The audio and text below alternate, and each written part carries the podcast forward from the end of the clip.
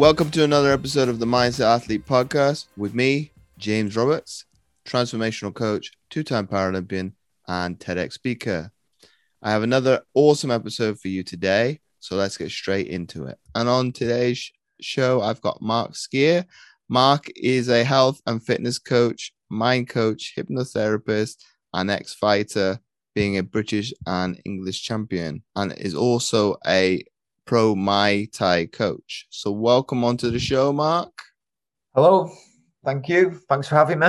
My absolute pleasure, Mark. So let's go right back to the very beginnings of of of why you got into Thai boxing. And for those that maybe not be aware or ever seen Thai boxing, can you give them a little bit of uh, an overview? Uh, yeah, so Thai boxing or Muay Thai, um, it's predominantly you know a stand-up striking sport. Um, so if you if you're familiar with MMA, like a lot of people will be, um, it's predominantly the stand-up side of that.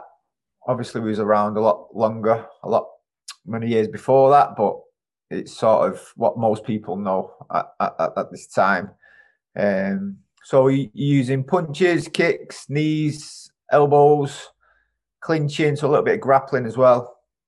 Um, yeah, it's quite a brutal sport, but it's also you know a beautiful art at the same time.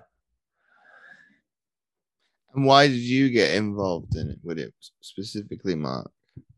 Um, so I started. Um, I started with boxing. Um, in high school.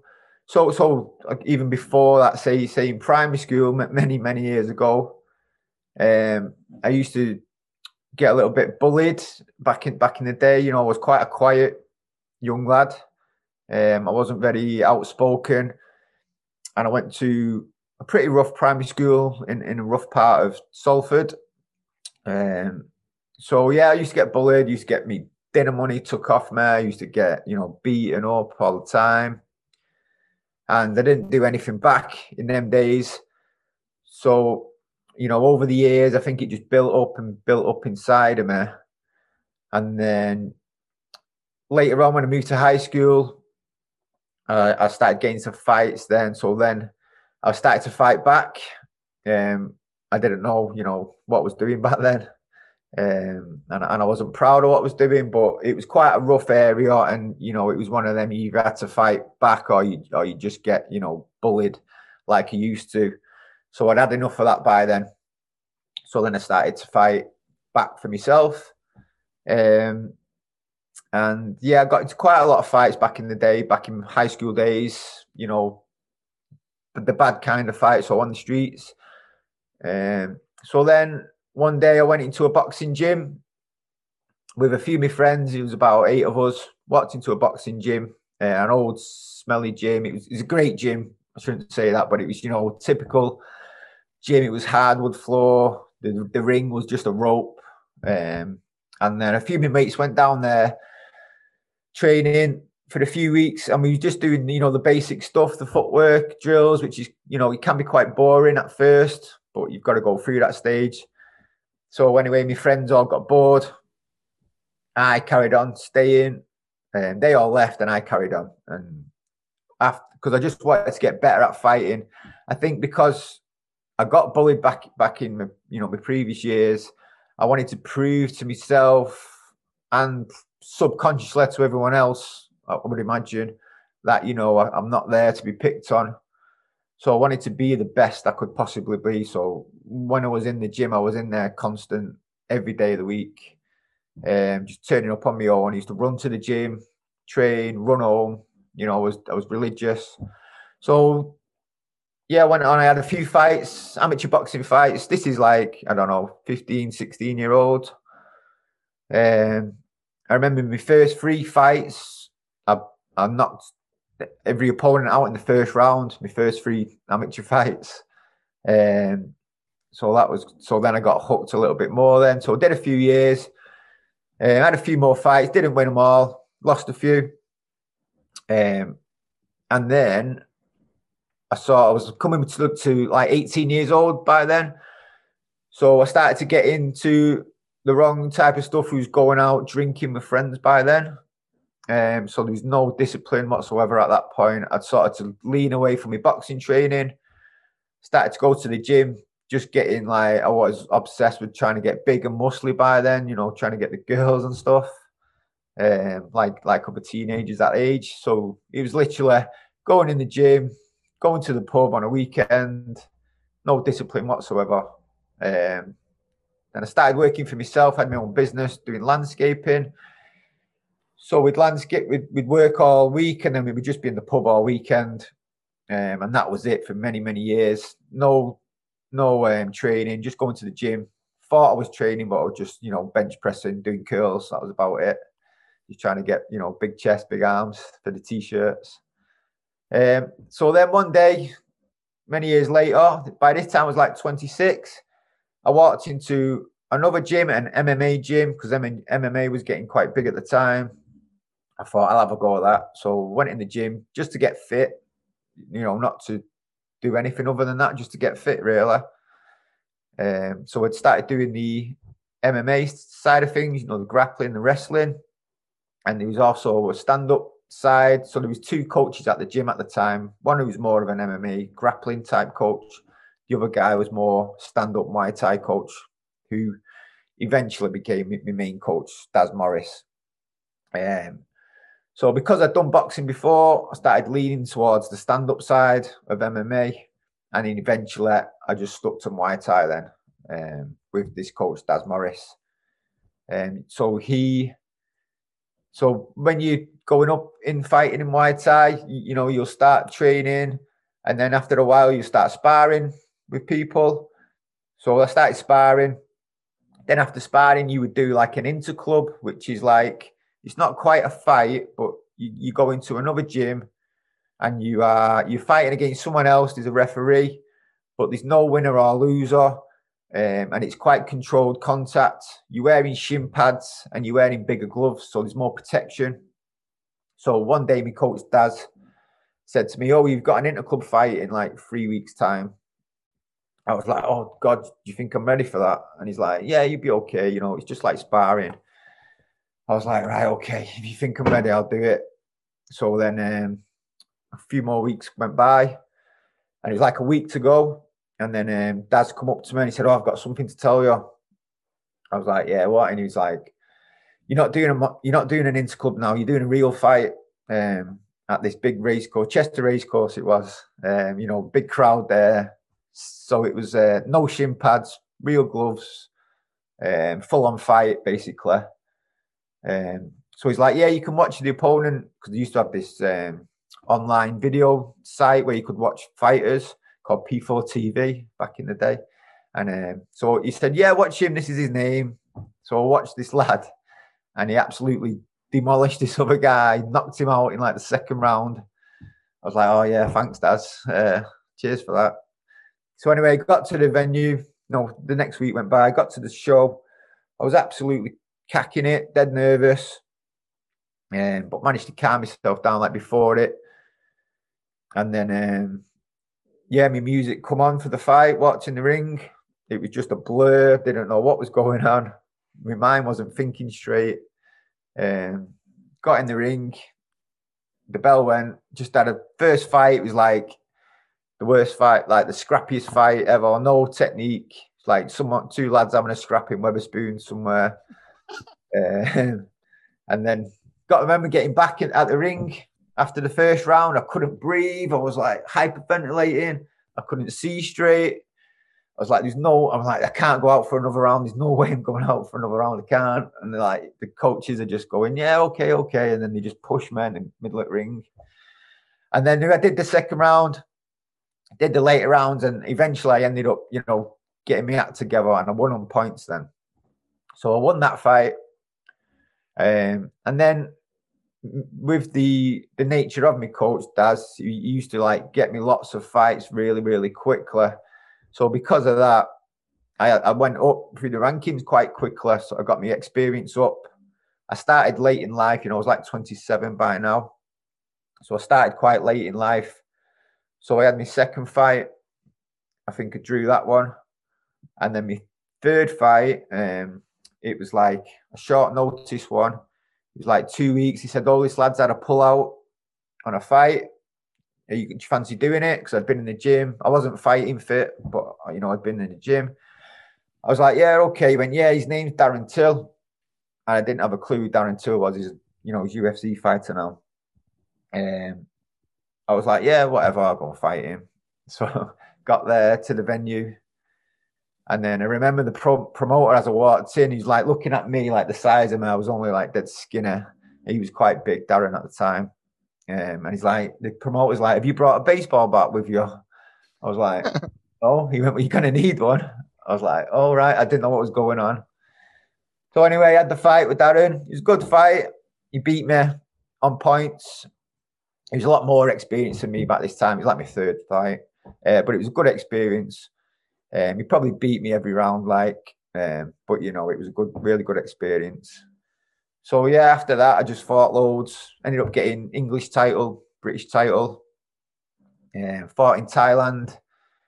Fought on a, like a reality TV show in Thailand um, called Infusion with um, the commentator, my good friend Vinny Shoreman. He got me on that. So that was good. It was like four weeks paid for in Thailand in a tournament. I didn't win or anything like that, but it, that was a great experience as well. It's basically all fighters from different countries. And um, we was training together, living together on this on the same camp, Super Pro gym in Koh Samui. So we'd all live together, you know, eating, and then we'd end up fighting each other, training training with each other. So it was a really, really good experience. Met some good friends, still friends now. Um, yeah, so not long after that, I retired then from fighting. I'd, I'd started coaching. I'd got through this stage, I'd started coaching, you know, for other people. So for Daz, I was helping him out with classes. Um, and then eventually Daz left and another guy bought the gym, Pod Paulo D. So then I became his partner in the gym. He wanted me um, on board because I'd been to university, I'd done my strength and conditioning degree. I'd, um, you know, I'd, I'd had fighting experience. So he sort of brought me into the business side of things to, um, you know, run the gym. So he, it was like a, a strength conditioning gym on one side and then a Muay Thai gym on the other side. So we sort of shared, um, we shared duties either side of that. And then eventually, a few years after that, we split up again. And then I built my own gym then from that called Salford Striking Academy. Um, so we have our own. So nearly all the members come come to my new gym, Salford Striking Academy. So that's pretty much where I've been, what I've been doing for the past, I don't know how many years, six years, um, seven years. So now we're just coaching, you know, young fighters coming up. Well, I coach anyone really wants to learn it. You know, young kids who are just wanting to get fit, adults who are wanting to get fit, teaching them Muay Thai or boxing. Um, and that's, you know, what we've been doing for the past few years. Also, part of my business. So I sort of I have two sides of my business. I have Salford Striking Academy, um, which is the Thai boxing side of things. And then I also have my other side, which is called Vision VIP, um, which is more for the general public, just just wanting to get fit, you know, and um, you know, get healthier, lose weight, change the mindset, you know, that that side of things. Um, yeah, so that's what I've been doing at the minute. And you talked throughout your story there, Mark, of uh, of obviously ups and downs, trials and tribulations. Do you think your life story subconsciously has played a part on your business because ultimately you can see what other people are experiencing on their own journey to kind of signpost them in maybe more proactive and more positive direction. Yeah, I've definitely, of course, yeah. I can see, I can see people who, who you know, early on in their journey, you know, wanting to better themselves, in terms not even not just in terms of fitness, in terms of just the general mindset. Um, so yeah, I do think the things I have gone through in my life helps me become a better coach and, and taught them through things.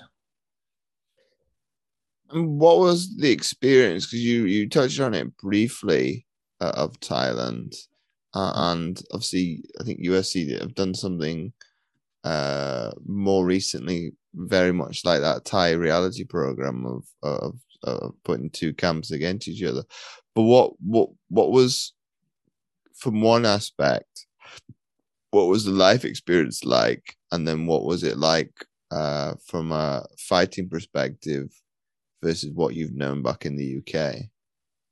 Um, so as a life experience, it was amazing.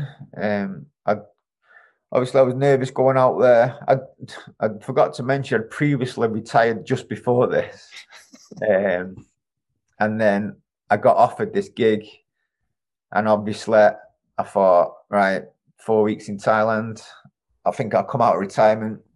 So I'll come out of retirement for that. Uh, I flew over there with the commentator Vinny Shoreman, who's a good friend. Um, and then we got there. I didn't know anyone. It was all fighters from you know all different parts of the world. So I'm chatting with people, making great friends from all around the world. They're all great fighters. So I'm learning stuff from them. Um, and you know, we're living together, we're eating together. So it was a great bonding experience, even though we was ultimately going to end up punching each other's heads in. We was we was friends before it. We was friends all around it. And um, we'd, we'd get up, we'd be training together. We'd take turns each, you know, taking the training session. So it was all feeding off each other, uh, each other's experience, each other's knowledge. So that was a really, I come away learning a lot from that, you know, just from training with other people from all around the world.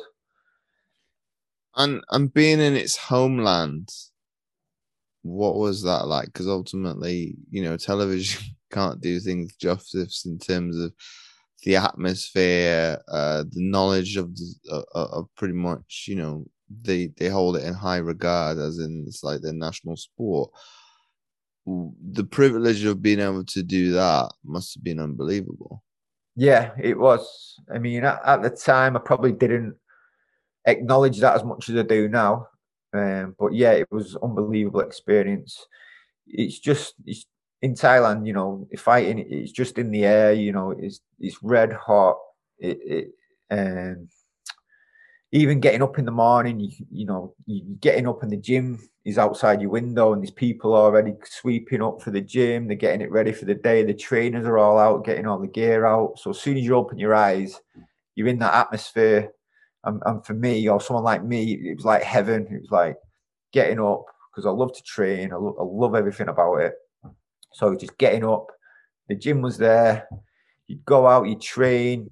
They'd absolutely kill you for two hours obviously, like you say, Thailand, it's a national sport. The coaches over there, the, the knowledge is second to none. You know, they've done it since they're like two years old, and that's all they've done. Over there, it's you know, it's a way of life because it's a way out of poverty for a lot of them. So they have to fight or they have to learn the art in order to get money, you know, to, to feed themselves a lot of the time. Um, so there's a lot more at stake for them. So, you know, the fighting there's a lot more at stake for when they've got to fight for it. So, do you, do you think that's why uh, it, when people and I'm going to turn it back more towards health and fitness now, do you think that's why people are lost to a certain extent because they haven't got in essence of what we, you and I would call a why, but in terms of what you mentioned there from a from a Thai perspective, in terms of it, it's a win at all costs. In terms, of it's going to get me out of a, a, impoverished state to be able to. I'm able to might feed myself, and it and it's a state of mind of you'll hear in a lot of sporting rises of they want to get themselves out of a a poor state and mm. sport is a vehicle to do that. Do you think that's why some people that they they they they'll throw motivation around a lot in terms of I like motivation.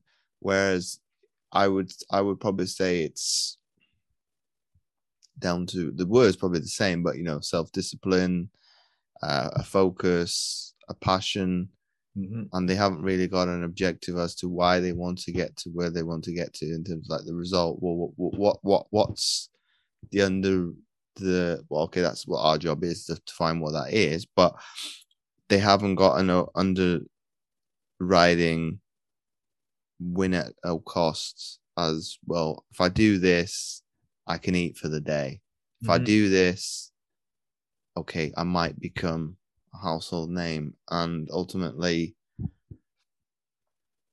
it's easy to wo- to throw the word motivation around or, or to to to, Yeah. to, say, to say those individuals um exude motive they're going to obviously wane in motivation but they have a real reason as to why they're doing that particular sport Yeah, definitely. I mean, even like tying in with when I started, the reason why I wanted to get better and better is because I wanted to, I didn't want to get bullied anymore. You know, subconsciously, I still had that small boy inside me, and I wanted to prove, you know, that I could fight and that I wasn't there to be bullied.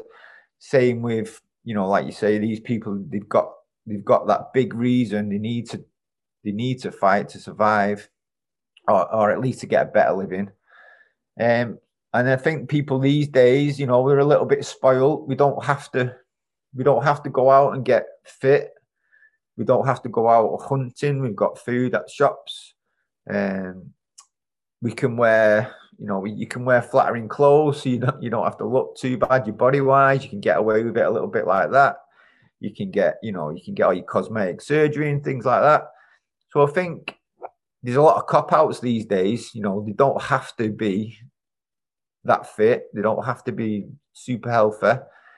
Obviously, they they do have to be super healthy, but people don't realize it that much. It's not in the face, you know, risks of, you know, illnesses in later life, things like that, because they're not there in, in front of you.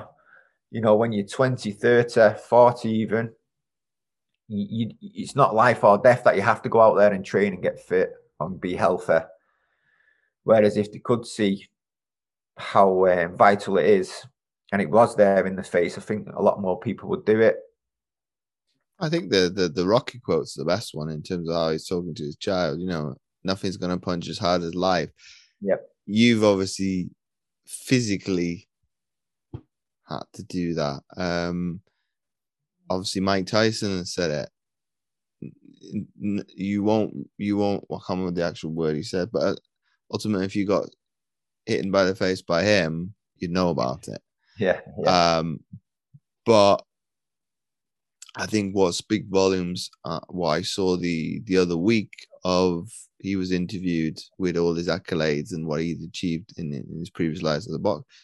Said all these is garbage. It's like it it meant the world at that particular time in his journey of well, I've got accolades behind me upstairs in my house. In terms of it was everything revolved around that particular uh sports or endeavor Mhm. and everything else is is meaningless in terms of it you it's such a tunnel vision as if it's not going to propel me forward i can disregard it, it and and because of okay people might call that mo- very highly motivated very no no that's self that's very selfish as well in terms of um I was luck. I was probably very lucky. I had a very supportive family in terms of they could they could see that vision that I had in for myself. Other people that were probably external to that, oh, James is an idiot. He's a bit of a he's all he thinks about is himself. I've had family say that to me time to time, time to time. In terms of you were very self-centered and very uh, egotistical, but I think because you are so heavily eye on the prize and to come back to the, the metaphor of the Thai boxer in terms of if this is going to be my way out so I can survive, Mhm.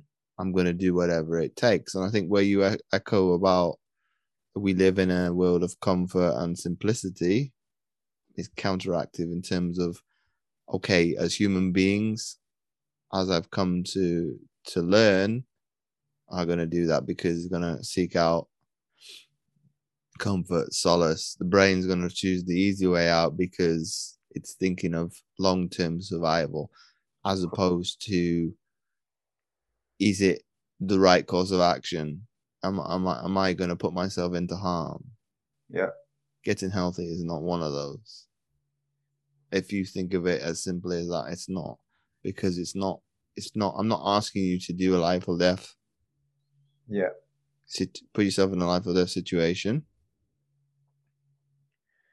I did have. I did. If we go back to the days when I was working in a gym as well, uh, and I was doing a class, I had to tell somebody to back off because Yeah. because they they were pretty much. Uh, it's as if you could see the smoke rising from the head. If they're working that hard, it's like, no, dude, come on. I know you want it, but I don't particularly want to kill you. yeah.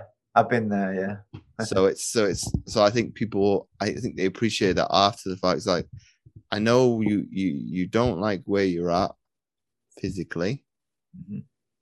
but don't particularly want to put you in the ground or put or send you to the hospital Yeah. because that won't do my reputation any good. uh, being selfish, and I don't particularly want you to be in hospital and then be out of action for weeks, and then obviously you're even further back than than where you're at. But I think because of people are not in that thrust in that environment of of sport, because of this, I think it's the perception of competition is bad or it's been rammed down people's throats so much as you shouldn't be competitive because of X, Y, Z. It's like, no, no, no. What I see there's a problem with and and and it's the bad side of social media that's kind of being unmasked is comparison. As in that's what's bad. It's not competition. Because if you use that as fuel of being bullied, that's gonna make you a better person. That wasn't your intent at first, but you've as you've progressed and and and you've started to enjoy the craft oh i'm, I'm getting better i love this thus i think on a on a more uh, complex level you're moving further and further away from what initially you set out to do. But because of people having that illusion of well, i must be competitive because of my narrative or my my, my underlying beliefs thus Mhm. really you're really more aligning yourself with comparison thus no wonder that people go to social media and they're miserable Yeah. because they're trying to portray uh oh sorry not portray trying to ascertain what's the algorithm or the AI is making to be what is the ideal. And I shared one the other week um, that Elaine, uh, Elaine and, and Richard shared on social media of um, it was a promotional ad for I'm assuming leggings, but to do with women's fitness.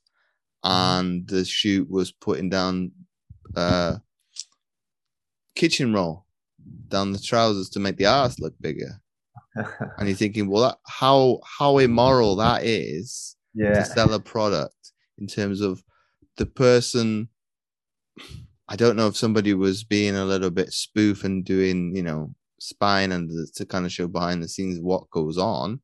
You're thinking, well, what can I really trust when it comes to, to to anything like that? Of there's technology to do with social media to to to augment you know reality to make people have better abs to have perfect breasts have bigger ass thinking well for somebody that is maybe very uh insecure about Yeah. their appearance it's going to make it like 10 times 10 times worse at a minimum because okay i feel bad about myself already and I'm going to, to to Instagram, I'm going to Facebook, and all I see is perfection.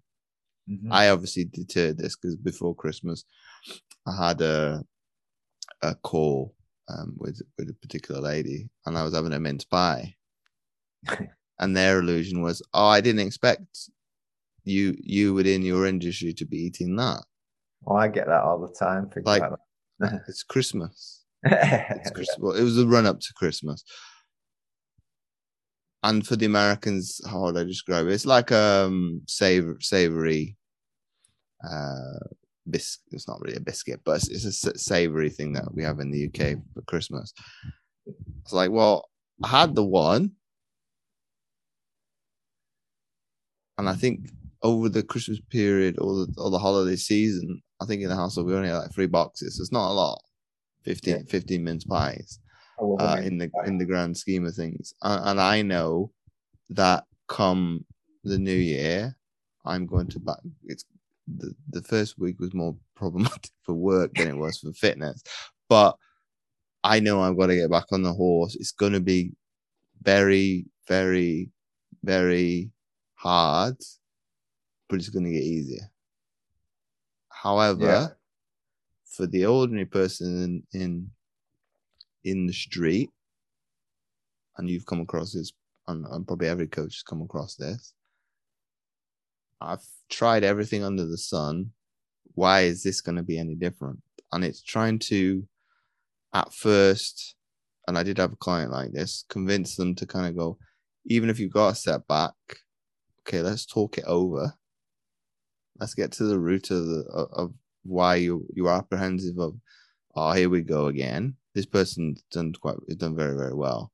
Um, uh, 15 kilos down, 30 pounds, uh, Nice. and uh, he's now kind of going well.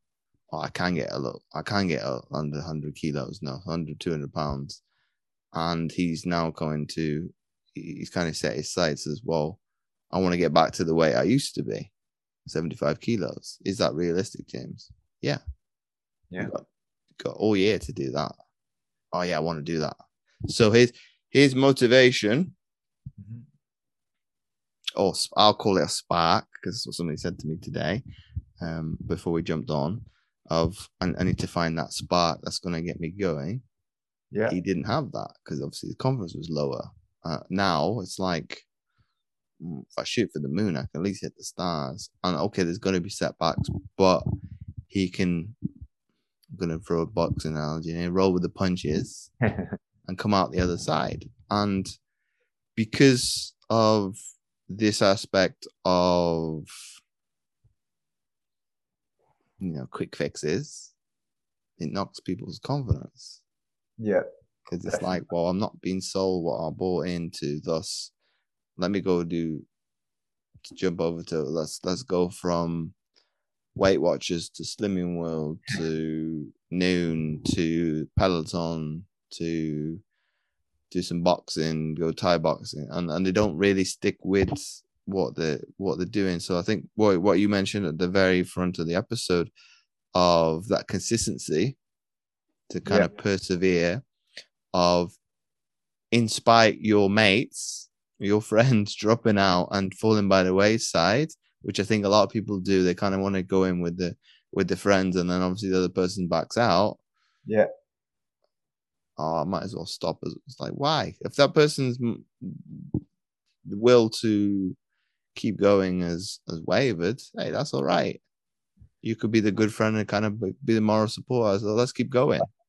Let's see what's on the other side of this in terms of it, it, it you've got two choices in that. It's like you can persevere and keep going it's not easy to, to have perseverance regardless of setbacks. I think you and i are no different with that in terms of it's even i think even in, in a business sense it is very frustrating sometimes to to be told to to keep going when you've had a setback in terms of it doesn't matter if it's it's financial uh sales calls haven't gone your way um marketing's not working.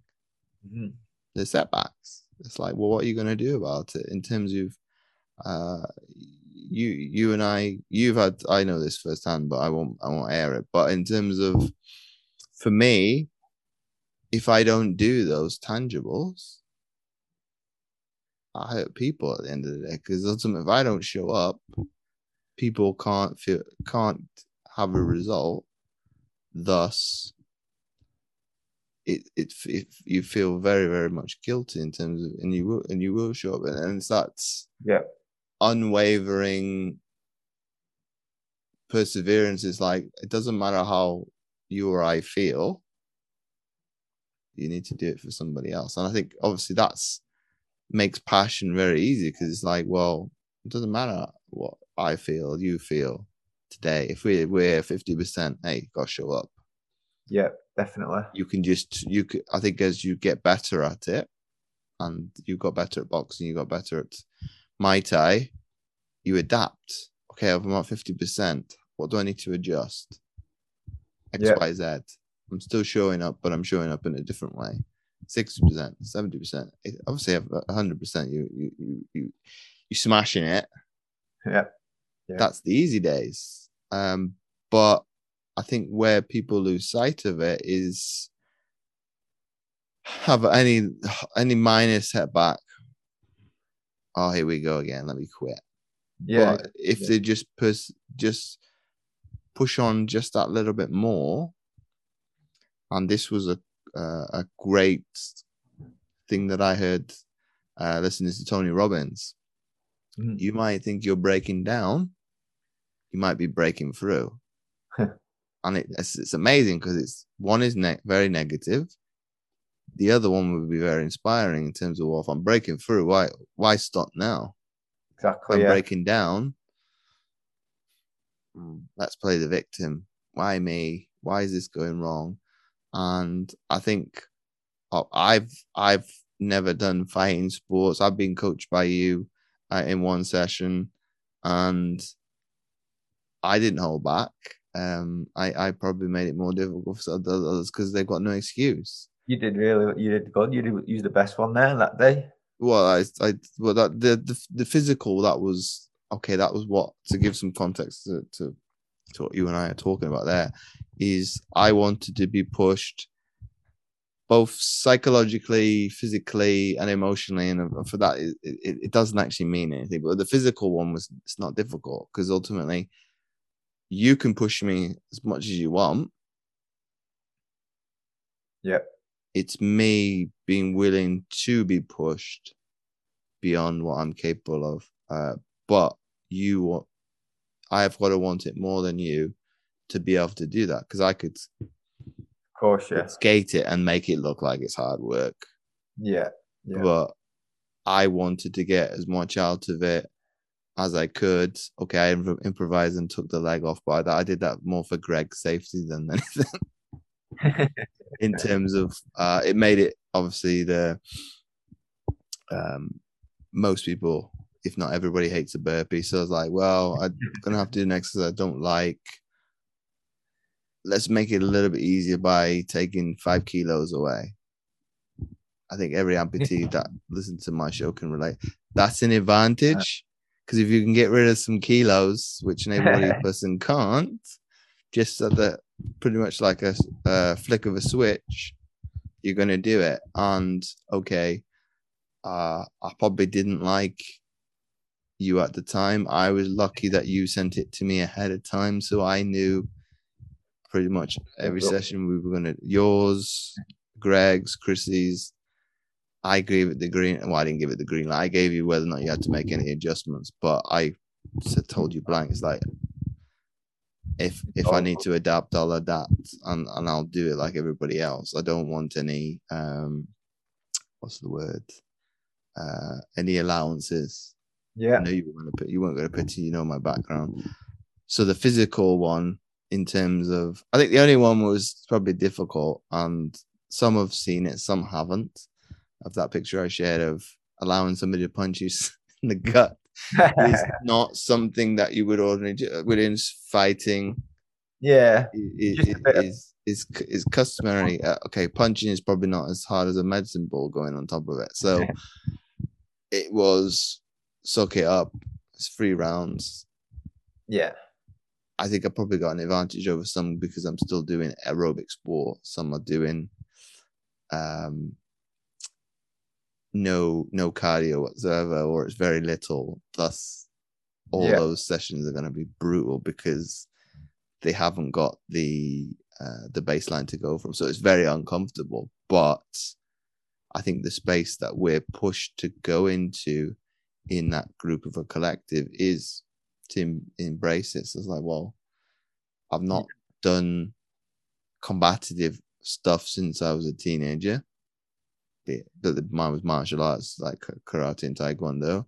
Yeah, we'll we'll, we'll, we'll go with it. Um, as long as you don't punch me. I think Greg was close, but as long as you don't punch me in the face, it's okay. It's okay. But I think it's having that knowledge is is powerful. hmm But and this is another quote from Tony Robbins. It, it we've got so much information out there. Is what people are action is actually the action taking to do that or do something with it. It's like Yeah. you could ask X amount of questions, get all the answers back. Now what you're gonna do with it? And I think you and I have been there from a business perspective of you know the quick fixes, the the PDFs, the the all the free stuff going. But how many people actually how many people utilize that and actually do something with it? It's probably one percent. It's like uh, it's like shelf help in it, getting all the books, getting all the knowledge, and then just not doing anything with it. And um, what's the other quote? Knowledge is power, but it's not knowledge is power. It's applied knowledge is power. So you you've got to apply what you know rather than just letting it sit in your head, you know, and not do anything with it. Well, I think it comes back to to um, Matt Davis and I discussed it on the pre- on the previous episode about a passion, and and he referenced uh, Rich Poor, which I can't remember which way around it. Poor Poor Dad, Rich Dad by uh, Robert Kiyosaki, and obviously with that, I I took the shorter approach. He's read the book. I've listened to him talk. Uh, taking in from listen to somebody talk for eight minutes is a lot easier to, than reading um, a, book, however big or small it is. It's it it, it is the easier way out because we're creatures of uh, of habit in terms of we, we seek information the easiest way possible. Mm-hmm. However, I I've I've gone away, listened to that multiple times, wrote it down, and then how do I make it into uh, absorbable content that somebody can actually do something with it? Okay, I didn't read the book, but the the eight minutes is probably a summary of that. Thus, what have I gone away from it? But I think the the behavior that we Yeah. exhibit as as people is is some will fall on either side of this argument of we didn't like our time in school it was a it was i was forced upon to i must go to school between the ages of in the uk 4 to 16 and now it's obviously a little bit longer than that uh, in europe and in the us from 5 to 18 thus because i don't really want to be there but i have to oh, I hate learning when I come out the other side. And and okay, I've obviously gone and expanded that onto when I when did I finish education? About 24. But I saw that as a vehicle to seek knowledge and to be able to implement it along the way. Okay, I was lucky that I had sport when I was an undergraduate to be able to go, well, um, and I and I found a fascination for sports psychology. So I would put theory into practice and uh, day to day in terms of well, okay, can this be applied to me? Yeah. If the answer is no, don't matter what the theory says, it doesn't work. Doesn't work for me. I probably need to go back to the drawing board and, and find a way to fit it in, and it probably would fit. And if it did, hmm, that's a good theory. It works. Vice versa, what I learned in the real world, apply it back into coursework.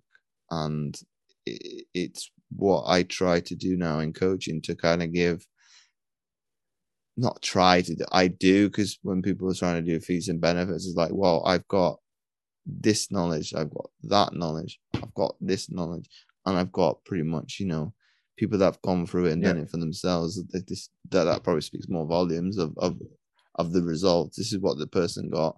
This is their journey. This is what their experience was. Those other stuff don't really matter. However, you wanted to do it from that basis of, well, I've got 10 years in sport, six years in education, well, high level education, and obviously six years in coaching. Mhm. but it's meaningless in terms of it's still got to be able to put however many theories into practice for that particular person to be able to get success. So I can't just give willy nilly lay, I don't think it's a word, but to a person if it's not going to work. So be it calorie ca- calorie counting, and the person hate, hates tracking their food. Not going to be very compliant for very long because Exactly. it's, it's a chore. But Yeah. I think because of we've got that perspective on schooling as well, most of it's pretty much garbage. The majority, because you never use it in the real world unless you were to go into that one of those fields. Mhm. So you bring into question the whole sector or the ind- or the industry mm-hmm. because, like, well, why do we learn maths? Why do we learn about history? Why do we learn about geography? Why do we learn about? Okay, Yep. the, generally we won't be any pu- from the sporty kids. There's no be push, no pushback against PE. In terms, we want more of that. Yeah. we want more of that if we can have it. It's like, yeah, but you're only liking the aspect of the practical, the sport, because it's fun. If I give you, you got to sit in a classroom and actually do, uh, okay, GCSE PE is easy, but in terms of, for me, it's easy because I've gone higher and higher. But for somebody that's out and out, you know, a wizard on the football pitch or rugby pitch, good fighter, Mhm. If they can't apply that in the classroom, it doesn't mean sod all and, and on on their exams. But I know firsthand because I was in education for a little bit. They ask PE to adapt to English and, and to math, but you never see it go the other way in terms of I think the school I was in, the, the head of PE was willing to not be ahead of his time, but in terms of like challenge, challenging the education, um, go, as an on a governance level in terms of okay, it's all well and good that people learn about PE, but you're gonna have a majority of a cross section of of the of the school hates the subject yeah. to to to un, un, unfinished level because they have they have to do it from year seven and uh, year eight, and then well yeah year, no, year seven to year nine. Uh, thus, I'm not going to do it as a GCSE because I hate the thing. Whereas those kids, if you remove the practical bit, it would probably be amazing, and because they'd be able to, they like Yeah. the classroom stuff, and they're learning about the body in a different way in terms of well, how does it function, what does it do, X, blah blah blah. Okay, some people aren't like that, but it switches people off straight away. Of the majority of kids, and I don't think it's going to change. Sporty, and Yeah. then they get confrontational when it comes to the theory in terms of oh, why do we have to learn about this? Why can't we just be on the field or uh, on the core unit yeah. like because you need to you need to know this this is this is x this is health i think it probably needs to be more of an umbrella term of Mhm. you bring in uh, food tech you bring in science you bring in pe you bring them all together boom okay Yeah. Yeah. you get more more up the ladder of education you look at biology that's still pe Mhm. uh, you're looking at um, I was horrified and I did have a disagreement with the food tech teacher of, of the eat well plate. Oh yeah. Because like, oh, they need to learn this. It's like, yeah, I know they need to learn it for an exam, but it's still bollocks. I didn't say that in the classroom. I used it, I used I used a bit more uh, decorum and made it so I didn't get in trouble with the people, the students. But what she wouldn't see was of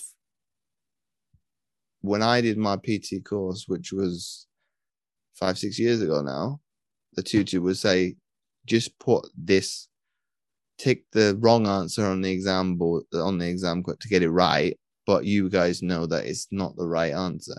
Yeah, yeah. and this reliance on you know governance to kind of say we need to it's like well people don't even know how much they're consuming so what would be guidance of you, you need to have the plate divided into into what's not even quarters but say quarters based on mass to fit your basic need need the level in that particular school was so poor Mhm. towards nutrition period or dieting or any knowledge of around health it doesn't really matter it's like you can't look after yourself when you leave school. So i was horrified you know couldn't use the stove couldn't use the the oven. Um i shouldn't judge because i couldn't use an oven until i was quite old but it's probably one of the easy implement other than the microwave it's not difficult to use. You turn it on uh electric one's probably even easier than a gas hob. But the point that i'm making if if you made it a little bit more um approachable uh, as a as a subject in school or even you've made it even in high school and kids gained an understanding of you know the basics Yeah. okay, you and I would never be out of a job, but in terms of people would be able to push back against uh, consumerism in terms of why are the foods that are unhealthy for you on sale more often than stuff that's better for you, and kind of go, well, okay, I'm going to talk with my feet, and I'm going to go over here. Uh, I had a conversation with a um, an American the other week in terms of like fresh versus frozen. Okay, if you're for whatever reason they have to pay more for their fresh, frozen is technically better because it's done at source. Do Yeah. that, then the companies will change. This will go down and that will go up, and then you change, and then obviously beat them at their own game. yeah. But because of this idea that we probably give at, at school level, I loved PE. I was a sporty. Uh, Yeah. I didn't go to school in the UK, so I, I pretty much I had to do I had to do the subject. Didn't matter if you hated the subject or not. You had to do at least do one year of the thing. Uh, so the ones that were smart, well, I've done my mandatory year. Might as well do it for three years after that, and then do a subject that I like. And then my final year, it became strength and conditioning because one of the uh, sports coaches took it over. So he Mhm. wanted more of his players to, have an extra training session. Mm, I like that idea. Let me do it as well. So, so the point I'm making at is it comes back to that co- that competition aspect of where there's a will and you find a way to be able to do it, you benefit from it. So, did I ever look at it as yes, from an academic point, it was easy because it's a subject that I'm pretty much going to do well in. Thus, why not do it? But I saw the benefits from a health perspective. I saw the benefits from a performance perspective. I saw it from a best basic of uh, I can improve my knowledge around nutrition. I can improve my new knowledge around anat- anatomy. I can improve my uh, knowledge around how the body functions at a basic level because it's high school. Yeah. And then obviously I went on to do sports science. So another level. Um, my specific university, their opening statement for any open day is if you came here to do a sports degree, this is not the degree from you. Even though it's got sport in the, it should actually be called probably called science sport because it is predominantly you're learning how the body functions Yeah, that's what mine was. performance standpoint. And obviously, that's a that's a wake up call to people. It's like you're not gonna get a walk in the park Yeah, because these people are the uh, some have obviously gone to masters that are and, and, and gone very very high.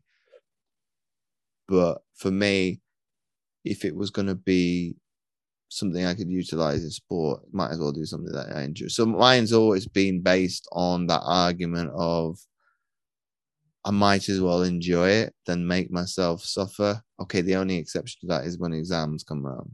Of I I hated that time of the, of the year, but the the the piece of content I was listening to the other day that completely unravels that argument of if people kind of and this is Nick from a book as well like James Clear calls it habit stacking but the point that the the the psychologist says is if you were to study if you put the light on there's a cue as to what you need to do. Every time you put your your your your your um light on the la- on on on on on your desk it's time to go to work. yeah. Uh, and then um, and then if you backwards engineered it and actually did revision all the time after every aspect you would you wouldn't the, when it's come time to revise it's reviewing. So me that was massively mind-blowing. It's like yeah no wonder i hated revising. And i would do everything but that. I think the only i think the one time i did the time i did was, was at uni because it's like but it would be revise for that one forget it. Revise for the next one forget it. Exactly. however when it came to do my PT course five years later, I still remember the stuff. So I was actually like, okay, you still you do remember aspects from your degree, which is fair play, which is good. Um, so I so I only had to revise what I didn't know. Yeah. But but it's a little bit easier. But I think people forget that in terms of their overriding success they they they look at the failure before they look at the success. The, no matter how big or small it was, let me look at the thing that's bigger. So yeah. if I've had, um, I'll use uh, a call I had months ago. No weight loss. Clothes didn't fit. So those were the two the two failures. Mm-hmm. But what he didn't look at was how did it make him feel in the time that he was doing it. He said, "Oh, I felt amazing. I didn't feel depressed." Yeah. That's a massive win, and in yeah. my eyes, that's a bigger win than those two failures put together. But people don't look at that. It's like, what?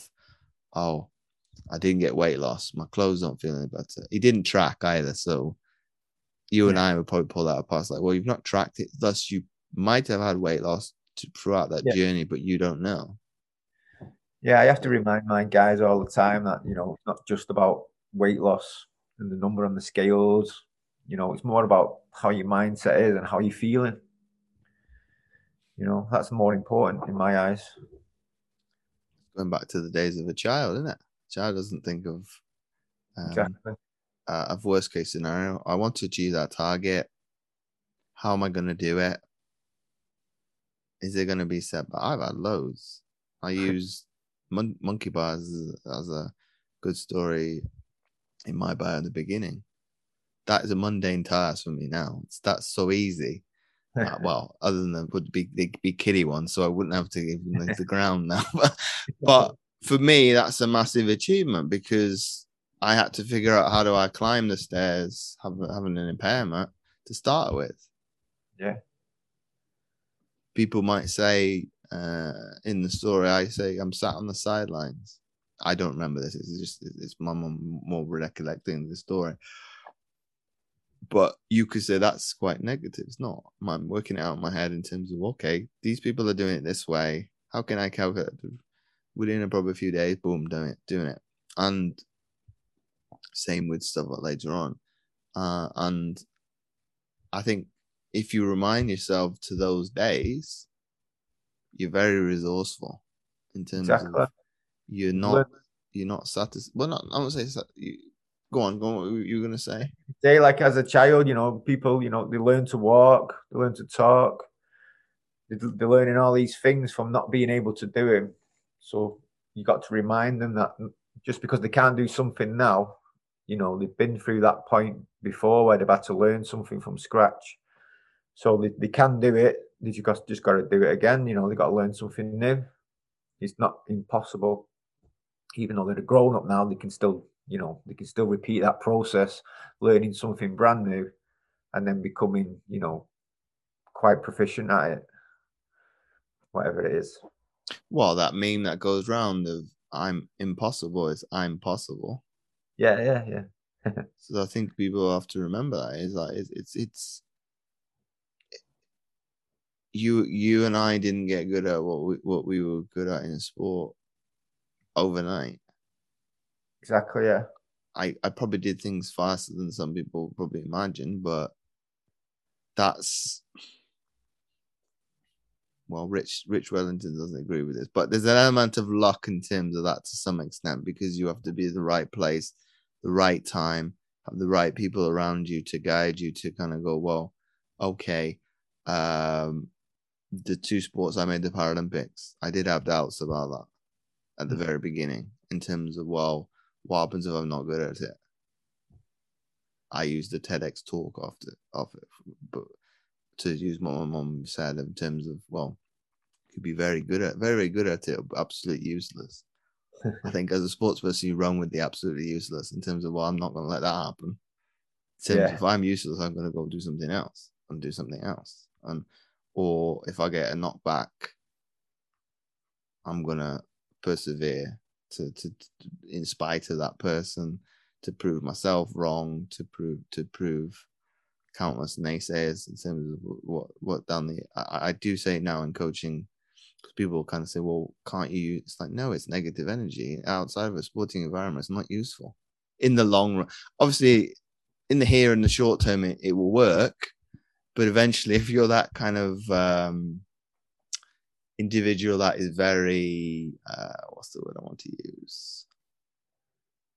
Negative in terms of they get and it, I've got to prove Mark wrong, got to prove James wrong. It's going to come a point that doesn't work. Yeah, it's like, well, what, what, what, what? Why am I really doing this? The answer probably you can't answer that because it's like, well, if I need to prove you guys wrong, eventually, well, why are you doing it in the first place? Yeah. Like what comes after that? What, well? what what what is it going to make you happy to make to to rub our noses in it? if the answer is no, well, if the answer is no, and I said this to the individuals, like, yeah, there's going to come a point where it's useless. I I I've been I've done that. I'm pretty much I even I think I had somebody say your interview quite angry, and it's like, okay, if that's the tonality you get from me telling a story, that's not great.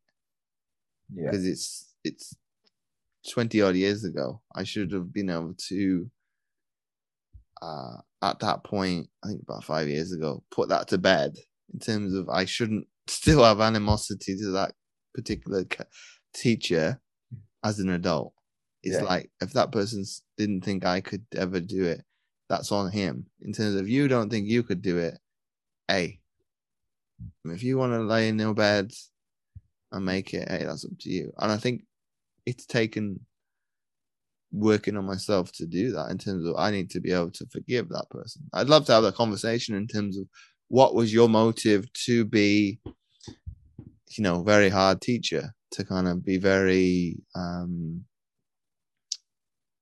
not vindictive, but pretty much say you're not you're not good enough. You're you're not going to amount anything. It's what was the what's the motive in terms of what what for the majority most people are going to respond, yeah, because they don't agree with it.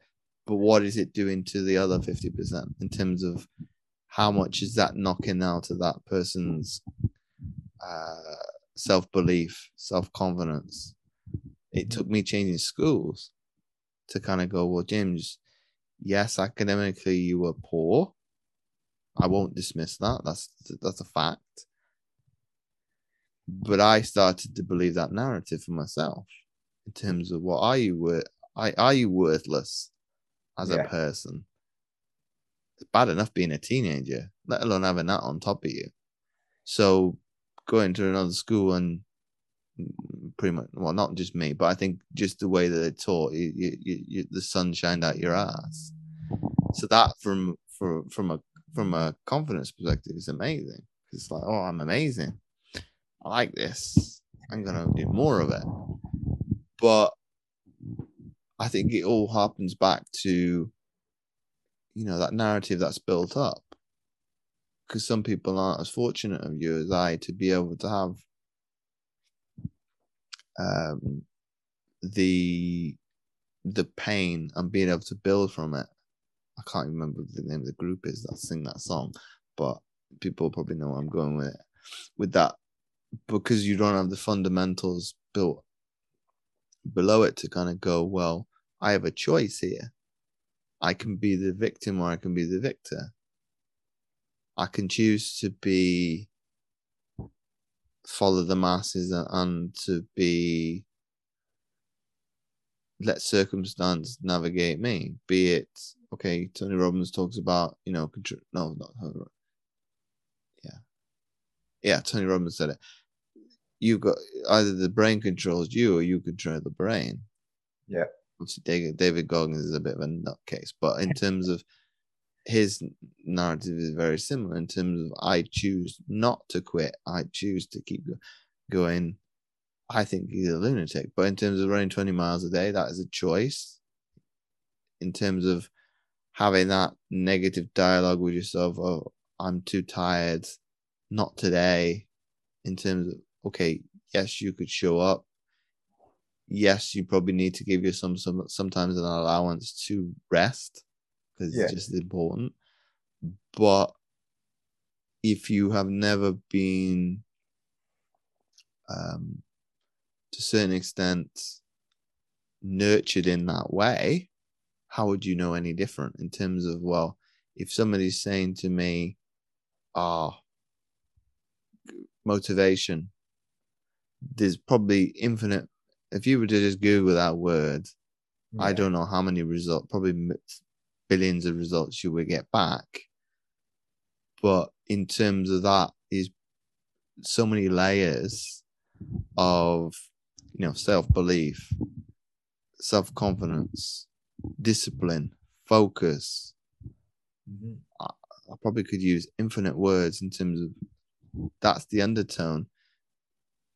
But you get that by doing something of okay, now you're reaping the rewards of exercising drug, dopamine. Yeah. Oh, I like how I feel. I want to do more of it. U- ultimately, y- you've probably heard there's loads, but you know, pain is temporary. But it don't matter if you're a beginner or an advanced person in, in, in exercise. It hurts regardless. Yeah. And it and it, and it will hurt infinitely more uh, as you progress. I think people probably say to me, James, you're crazy because why would you do six days a week, 30 hours to yourself and drive yourself into the ground? I don't know, but that's what I wanted to do. That was uh, my childhood dream of being a professional athlete. So pretty much, the, if that's what I want to be, that's what's going to happen. If that's what I have to do, that's that's what actions are going to take. Okay, I probably argue with athletes nowadays when they say to me, uh, "What was the best before Christmas?" Seventeen year olds. It doesn't matter if I like the exercise, hate it, or somewhere. It's like stop you there. It's like talking. It was like talking to myself twenty years ago. It's like yeah, I used to think like that too, but that's not going to get you anywhere. In terms of you like it, good, learn something from it. If you don't like it, tough it up and try and learn and learn from the person as what they're trying to teach you. Because if it's if it's you don't like it, there's a reason that you're doing it. If it's mundane and it's boring, there's a reason that you're doing it. So be it okay, what be mundane? You know, uh, something that's like mileage based. The reason that people are doing it is to improve their cardiovascular system. End of story. you're doing it because you do you're building up your aerobic capacity, your heart and lungs, and you're doing it as a form of recovery. Yeah. And then the other two, it depends. But that's now me 15 years later by coming back to what you said earlier on. If you know what you knew, if you knew what you knew now in hindsight, you'd be very much further advanced. definitely, definitely. So we're coming to we're coming to the end of the show, Mark. So I, I like to uh, end on on these two questions. So the the first one, I'm going to give you a two part question. Uh, okay. If you were able to sit down with any athlete, dead or alive, for that matter, who would that be and why? Um, um I would say probably um, Saenchai, who's a, who's a Muay Thai fighter. He's still alive, still a living legend. I have actually met him. Um, but yeah, it's good guy, he's funny, and he's the way he fights is is amazing. It's an art within an art. Yeah, so definitely Saenchai. And then the second part of the question if you got down to if you got were ugh, we'll edit that bit out. If you got to sit down with any athlete, uh, any any coach, sorry, for that matter, who would that be and why?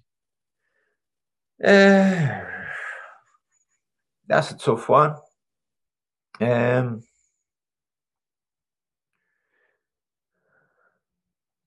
in terms of fighting, I'm not really sure, but obviously like people like Alex Ferguson is obviously a great manager of people, not just footballers. So I suppose yeah, he would be good to have a chat to, you know, see how learn from his people skills more than anything. And my final question before we sign off today, if you had to summarize what we've been speaking about today into the balls up as well. And uh, my final question before we, we, we wrap up the show is if you had to summarize what we've been speaking about into one sentence for people to take away, what would that be? Um, I'd say progression is more like a war of attrition in terms of fighting. So, you know, you've got to keep that pressure on, you've got to keep your commitment on. I always say, like, it's not about how much you can commit to something. It's how you can recommit. So, you know, when that motivation motivation's waving, you've got to recommit yourself to whatever task, you know, you committed yourself at the start. And that's the best way you can move forward. So it's not about commitment, it's about recommitment when that motivation's wavered maybe a little. So once again, Mark, thanks again for coming on the Mindset Athlete podcast. Thank you. Thanks for having me. It's been a pleasure. Thanks again for tuning in, and I hope you enjoyed this episode and got loads from it. Anything that was included and discussed will be available in the show notes below. And I would love to hear from you. Come and connect and ask your questions. I've been James Roberts from jamesowenroberts.com. Remember this quote by Chris Harth An athlete is a mindset, it's how you prepare, think, and execute not by some elite status or physical stature. Anybody can be an athlete.